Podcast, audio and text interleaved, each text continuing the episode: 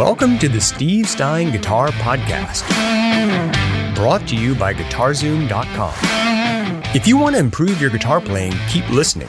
If you want to improve even faster, go to GuitarZoom.com, where you'll find all of Steve's premium courses, masterclasses, and memberships that'll help you quickly and easily improve your playing. Now, here's your host, Steve Stine. Now, in this video, you're to learn how to use arpeggios to create more melodic guitar solos. Now, it's the first video in a three part series for my new course, Melodic Soloing. It's on sale now at the link in the description. All right, so the first, in my opinion, the most important thing about melodic soloing is making a connection to the chords.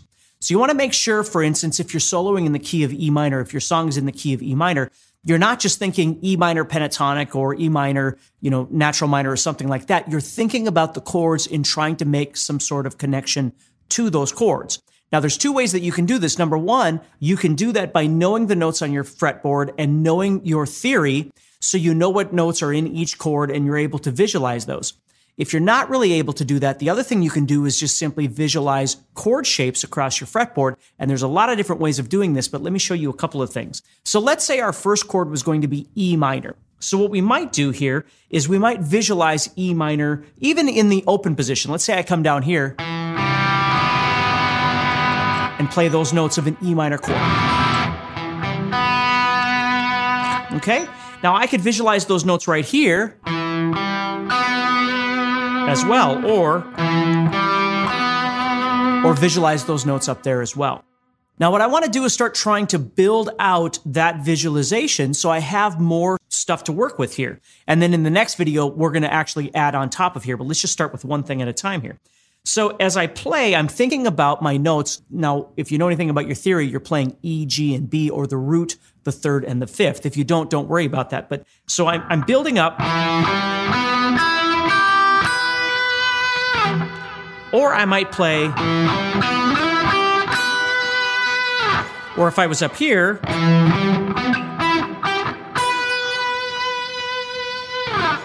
So the point is, I've got a number of different avenues or directions I can go on my fretboard as I'm trying to lay out these notes, the three notes of the chord.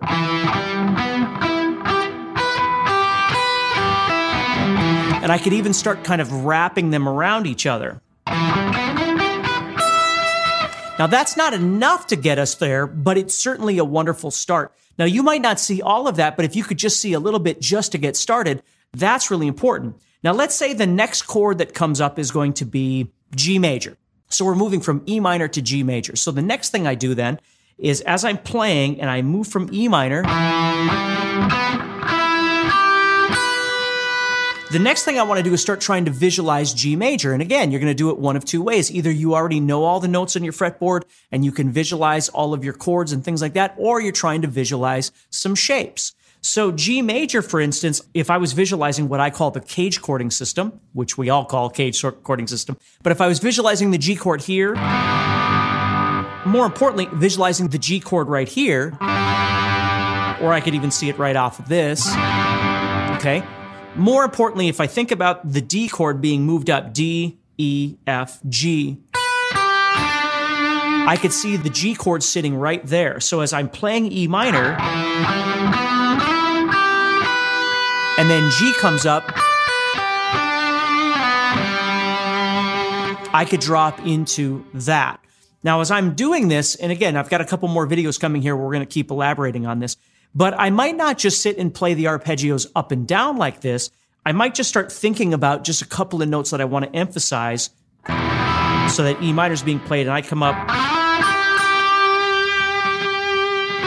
and then G comes up.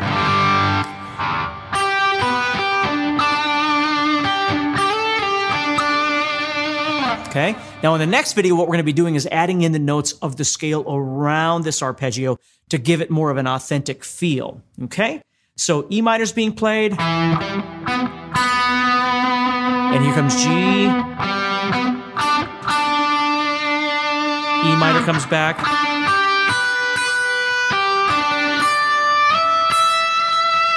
And then back to G.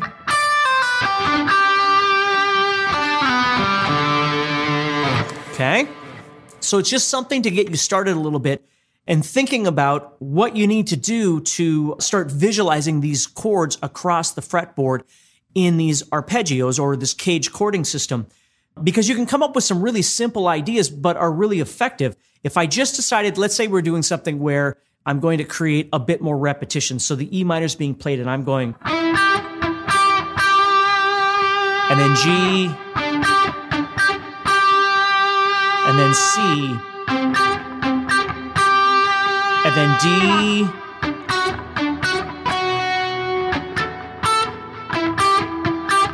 See, I could create, create a little repetitive idea by doing something very simple like that. And of course, we can expand this.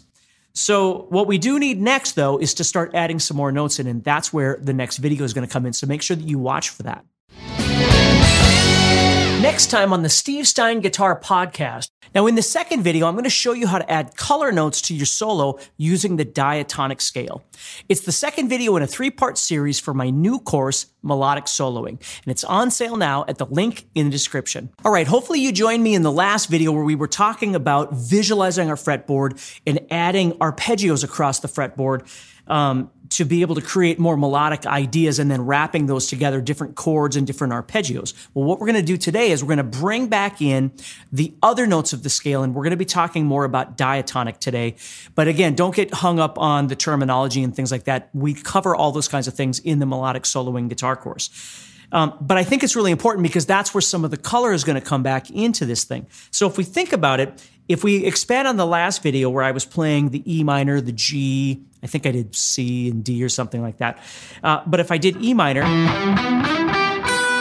and just did a simple arpeggio like that, but started thinking about a position, maybe I just want to find a spot I want to solo in here. Maybe right there. If you enjoyed today's podcast and want to learn guitar even faster, go to guitarzoom.com and click the Get Started button to get access to courses that are right for your interest and skill level. Again, go to guitarzoom.com and click the Get Started button.